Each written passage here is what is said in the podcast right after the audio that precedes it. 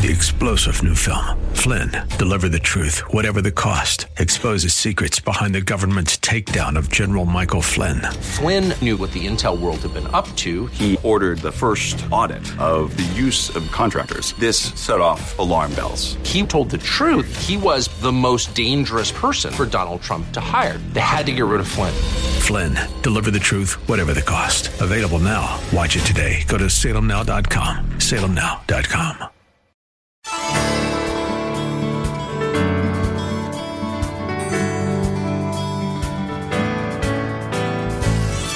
Hello again and welcome as we lift up Jesus with Pastor Dudley Rutherford. I'm Kyle Welch. If you've been searching for a place to be spiritually fed, you have found it. Like you, we believe the Holy Bible contains the spiritual nourishment we need to become faithful servants God requires to help grow His kingdom here on earth. This program is part of an outreach ministry from Shepherd Church, located in Los Angeles, California. Our teaching pastor is Dudley Rutherford, and we join him right now with today's message. As I begin, I want to ask this question, just a question for all of you. How many of you here today, you work for someone? You have a supervisor, a boss? Raise your hand if that's you have a job where you report to someone. All right, good. What if, and this is an if, for the next 90 days, which was three months, you made the decision that for the next 90 days, I am not going to talk to my supervisor in any way, shape, or form.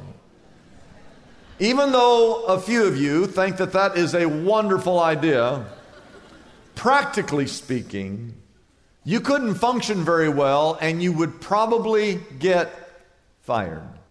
Let me ask you this. How many of you have ever been stood up on a date? You ever got stood up on a date? Anybody? How did you feel at that moment? Did you feel hurt? Did you feel disappointed? Did you feel let down?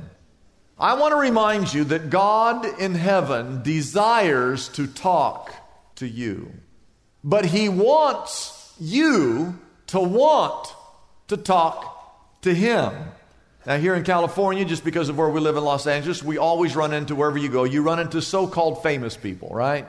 If you've ever seen someone famous, you know you want to talk to them, but deep down, you know that person doesn't really want to talk to you at all. Am I right? Okay, now stay with me. God is a billion times more important than any movie star this town has ever produced. And God is longing to talk to you. It's called prayer. A conversation with a willing, loving Heavenly Father. And last week we learned that He will never let you down. He will never leave you or forsake you. He will always provide and always protect you. He will always set a perfect example for you. He will always care. He will always love you. And He is always longing to talk to you. Our Father in heaven. Today is the second week of seven weeks where Jesus is teaching us how to pray. We did this last week. I want to do it again this week. I want us to read it out loud together, or if you have it memorized, you can quote it. Uh, and I'll put the words on the screen if you don't have your Bible. Matthew chapter 6, verse 9. Let's read it together. Are you ready? Our Father in heaven, hallowed be your name. Your kingdom come, your will be done on earth as it is in heaven. Give us today our daily bread, and forgive us of our debts as we also have forgiven our debtors. And lead us not into temptation, but deliver us from the evil one. Today I want to look at that second line, hallowed be your name. Now, if you have your sermon notes, and I hope you do, write this down. And this is going to sound a little simple to some of you, but I want you to know that God does have a name. Now, one year ago, if you were here, a year ago, we did a whole series, just like I'm doing a series now in the Lord's Prayer. A year ago, we did a whole series on the name of God. And in the Old Testament, the Hebrews and the Hebrew language, they did not have vowels. No vowels in the Hebrew language. We have five vowels in the English language A, E, I, O, and U. But in the original Hebrew language, it was only consonants, there were no vowels. It's a very difficult language to learn. and to be able to read. And the name for God had no vowels in it. The name for God only had four letters. They're in your notes YHWH. That's the name of God. And those four letters, as you read through the Old Testament, write this down, are found 6,823 times. That's a lot of times you see God's name in the Old Testament. Even though we see these four letters close to 7,000 times, no one on the planet Earth knows how to pronounce the name of God in its original Hebrew language. No one knows. We just know those four letters are God's name in the Hebrew language. Now, in the English language, it's G O D, right? But in the Hebrew language, 7,000 times, no one knows how to pronounce it, and I'm going to come back to that in just a moment. So keep that, keep that in the forefront of your mind. I want you to write this down. God reveals himself through Scripture. For example, when you read the book of Genesis, the first book in the Bible, God reveals himself as the Creator God. In Exodus, he's revealed as the Redeemer. In Leviticus, he reveals himself as the high priest. In Numbers, he's the Savior, the one who's lifted high. In Deuteronomy, he's the lawgiver and our teacher. In Joshua, he's revealed as the captain of the Lord's army. In the book of Judges, you should be able to figure this out. He's revealed as the judge of all the ages. In the book of Ruth, he's the kinsman redeemer. In Samuel, he's the root of Jesse and the son of David. In the book of Kings, he's the King of Kings and the Lord of Lords. In Chronicles, he's our intercessor and the great historian. In the book of Ezra, he's the rebuilder of the house of God. In Nehemiah, he's a mighty wall. He is our protector. In Esther, God is revealed as our deliverer. In Job, he is the friend that sticketh closer than a brother. In the book of Psalms, he's the song of all the ages. He is the shepherd. In Proverbs, he's the wisdom and the truth. In Ecclesiastes, he's our purpose and our reason to live. In Song of Solomon, he's the rose of Sharon and the wonderful lover.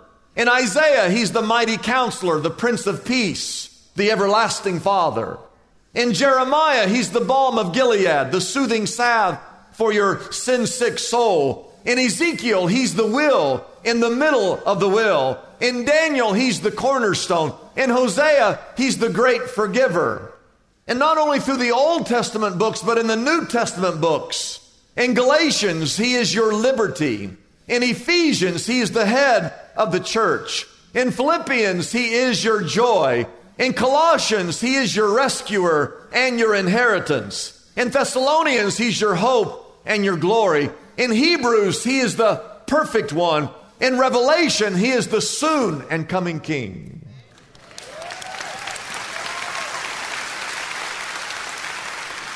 So we know as we read through the Bible that His nature and His character is revealed. But I want to go back to His name, those four letters. 7,000 times, yet no one knows how to pronounce it. Why? Why do we not know how to pronounce his name? The reason, one of the reasons, is because the nation of Israel, when they came to the name of God, they had such reverence for his name that they refused to even utter his name. Now, in the seventh and eighth century, man, scribes, scholars, we inserted some vowels. We put an A in there and we put an E in there, and so we call it Yahweh. But we came up with that. That's not his real name. His real name are those four letters. In fact, Hebrews would say when they came to those four letters, close to 7,000 times, they wouldn't even uh, say his name. They would just say this phrase, Hashem, which means the name. They would say the name. They get to those four letters, the name. And so, because of their reverence for his name, Israelites would not dare to speak of it, so it's never been passed down throughout all the generations, which leads me to my second point. Write this down His name is holy. And that's not just his title, his character is holy. And if you miss this second line, Our Father in heaven is the first line. The second line, hallowed be your name. If you miss the second line, you won't understand anything about the Lord's Prayer. The word hallowed 2,000 years ago was a very common word. Today, no one knows what it means. But the word hallowed means, I want you to write this down, it means to make separate. Or you could also write down to make holy. It's not just your name is holy, it means to make your name holy. Hallowed be your name. You're acknowledging that your heavenly Father is pure, that He's untainted, that He's unpolluted, that He's separate from anything on this earth that is sinful, that is wicked, that is profane. Jesus wants you to realize that when you pray, that the God you are praying to is holy, that He's unmarred by sin. He's not consumed like we are with irrational behavior and twisted thinking and evil ways and sinful thoughts and mischievous ways. The angels in Isaiah chapter 6, verse 3, they cry out to the Lord, Holy, holy, holy is the Lord Almighty. Isaiah 57, verse 15 says, For this is what the high and lofty one says, He who lives forever, whose name is holy. Revelation chapter 15, verse 4 Who will not fear you, O Lord, bringing glory to your name? For you alone are what? Are worthy. Yes, write this down. He wants you to understand who you are addressing. That the person you are addressing is not just a formal address like to the CEO of the whole world or to the chairman of the universe, or as some of you refer to God as the big guy upstairs. No, no, no, no. He wants you to know that the God that you pray to is holy, that He's pure, that He's perfect, that He's unpolluted, that He's untainted, that He is a holy God. Now, there is a balance here, you have to understand this balance. Our Father in heaven, that last week, Abba, our Father, Abba, He's your Papa, He's your Dada, that He has a intimate relationship with His children. Yes. But on the other hand, He is a holy, holy God. On one hand, we have the closeness of God, our Father, our Abba, our Papa. We have the closeness of God. But on the other hand, we have the the purity of God, the holiness of God. And if God is just holy, is that, is, is that all you see God is just a holy God? Then He's a distant God.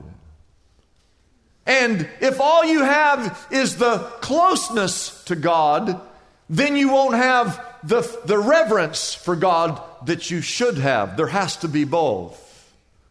Now, I want to give you a sermon inside of a sermon. And the sermon inside the sermon is this If you would only realize how holy and how pure God is, then you would realize how sinful you are. And that shouldn't scare you. That's a good thing. Because if you truly understand how holy God is and you understand how sinful you are, then you understand your need for grace. And you understand that God's love and redeeming grace is upon you. And what we do so often is we dumb God down. He's not this holy entity. He's just the big guy upstairs, right? And what that does is we don't have to confront our sin. We don't need to cry out to God for His grace because we've shrunk God or we've made God into the God of our image. Because if you really understood who God is and His holiness and His purity, you wouldn't go out and commit the sins that you commit. You just wouldn't do it. Now, in the Old Testament, everybody say Old Testament. This is an Old Testament story. This is true, though.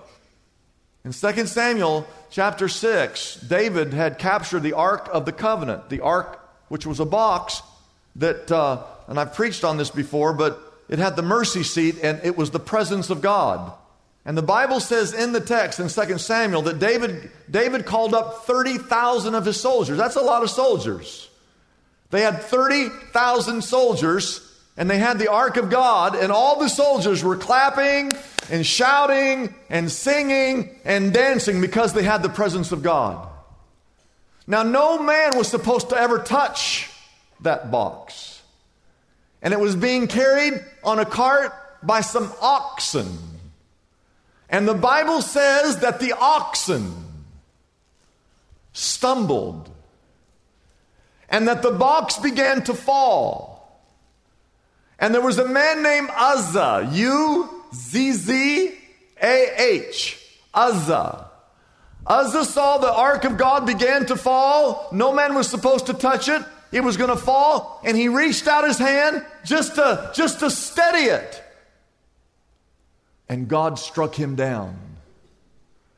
The Bible says in 2 Samuel 6, verse 7, that the Lord's anger, look at these words, the Lord's anger burned against Uzzah because of his what? His irreverent act. And therefore God struck him down and he died right there beside the ark of God. What do you think those other 30,000 guys did when they saw that? I bet they didn't touch it. How many you know they didn't touch it? They said, man, if I do that, God's going to strike me dead.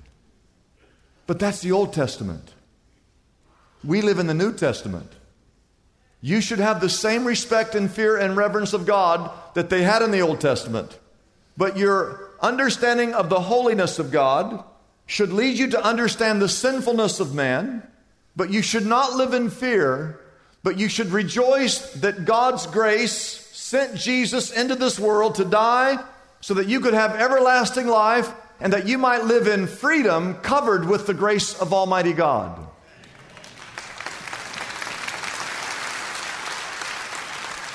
But you certainly wouldn't go out and continue to commit irreverent acts now, would you? Why? Not because you're a fear of God, but because you are so appreciative of the grace of God. But I am convinced, I am convinced that the sins that we all commit come down to one truth, and that is that none of us in here truly understand the holiness of God. Because if you understood His holiness, you would not be committing the sins that we commit. Now, number three, write this down. Number three, the Bible says that we are to make His name hallowed. We are to make, it's something that we do. Now, this is, this is kind of strange. It's kind of hard to explain this and to understand this, but the Bible says our Father, when you pray, pray these words Our Father in heaven, hallowed be your name. And that means to make his name holy. Now, how do you make someone who's already holy holy? And I'll let you know there is nothing that I could ever do to make God holier than he already is. Amen? God is just holy. But what he means by saying, Hallowed be your name, we are to reveal His holiness to the world by how we live our lives. The Bible says in 1 Peter 3:15, "In your hearts set apart Christ as Lord." Two dimensions to being holy people. Number 1, write this down. If you're going to be holy people, it means two things. Number 1, your allegiance. It means that you belong to God and to God only. It means that God is first and everything flows down from Him. That God is supposed to be first in your home, He is first in your marriage, God is first in your finances, God is first in your time management, God is first in your heart. Your allegiance is to God. In other words, if it comes down between your allegiance to the government or your allegiance to God, it's God. If your allegiance comes down between all your friends and God, it should be God. If it comes down to yourself or God. It's God. If it comes down between what the world wants and what God wants, our allegiance is to what God wants. God called Israel with all of their ups and downs, He called them a holy people. And the Bible says in 1 Peter chapter 2 verse 9, he called them a holy nation, a people belonging to God. The nation of Israel belonged to God. And I believe that the United States of America, that we should be a people that belong to God. God is saying, You belong to me. You shouldn't bow down and worship the false gods of Baal. You shouldn't worship the heathen gods of this world, the false gods of this world. But the second part of holiness, and, and, and, you should know this, is purity. Not only do we belong to Him, our allegiance is to Him, but we are to meet God's standard. To make His name holy is to reflect who He is in our lives. Our lives should reflect the holiness of God. In the New Testament, the Bible says this in 1 Peter 1:16, God says, "Be holy because I am holy." And what that means is our hearts should be pure.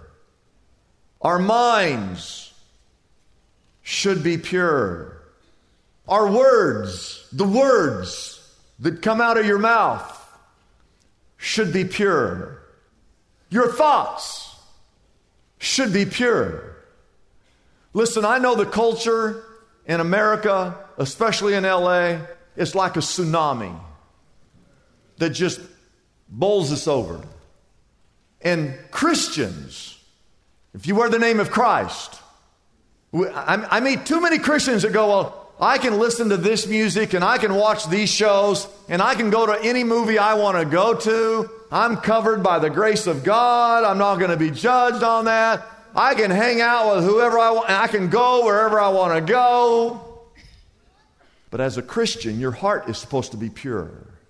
So you have to guard what you see, what you watch. You have to guard the music that you listen to. You can't just go wherever you want and do whatever you want and say whatever you want. Your heart is supposed to be pure. Your mind is supposed to be pure. Your thoughts are supposed to be pure. Your marriage is supposed to be pure. Your motives are supposed to be pure. Your bodies are supposed to be pure. And when you say, Hallowed be your name, you're entering into God's presence. And when you enter into God's presence, you're to live a life that reflects His holiness.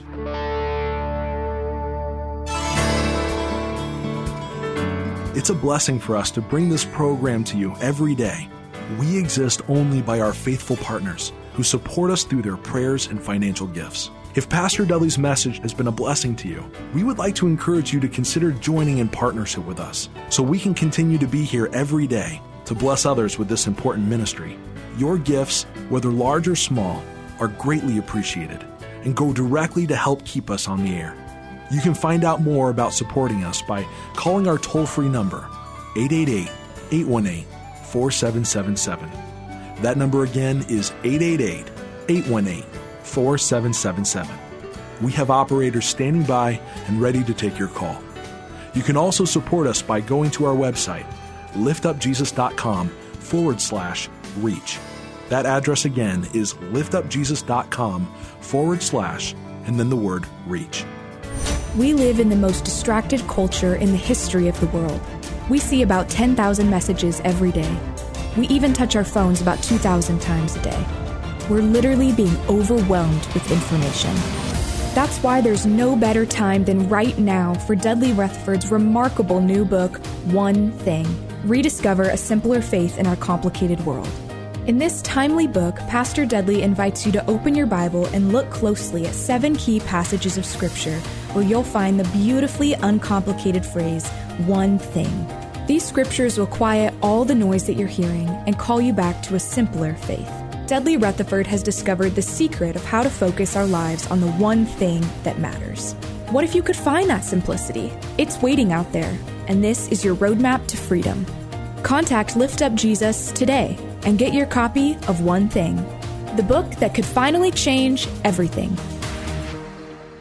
I'm Kyle Welch. We invite you to join us every weekday at this time when we again lift up Jesus with Pastor Dudley.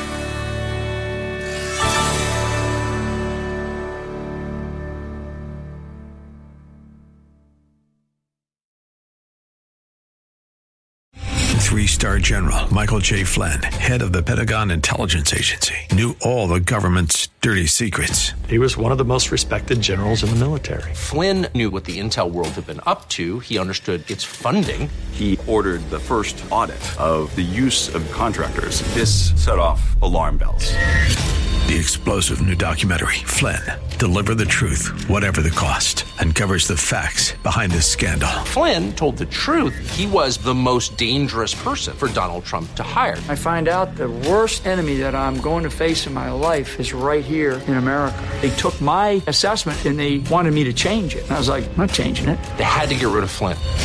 With in depth interviews, archival footage, and never before seen personal records of the man behind the headlines. I just felt like I was drowning. Flynn, deliver the truth, whatever the cost. Available now. Watch it today. Go to salemnow.com. Salemnow.com.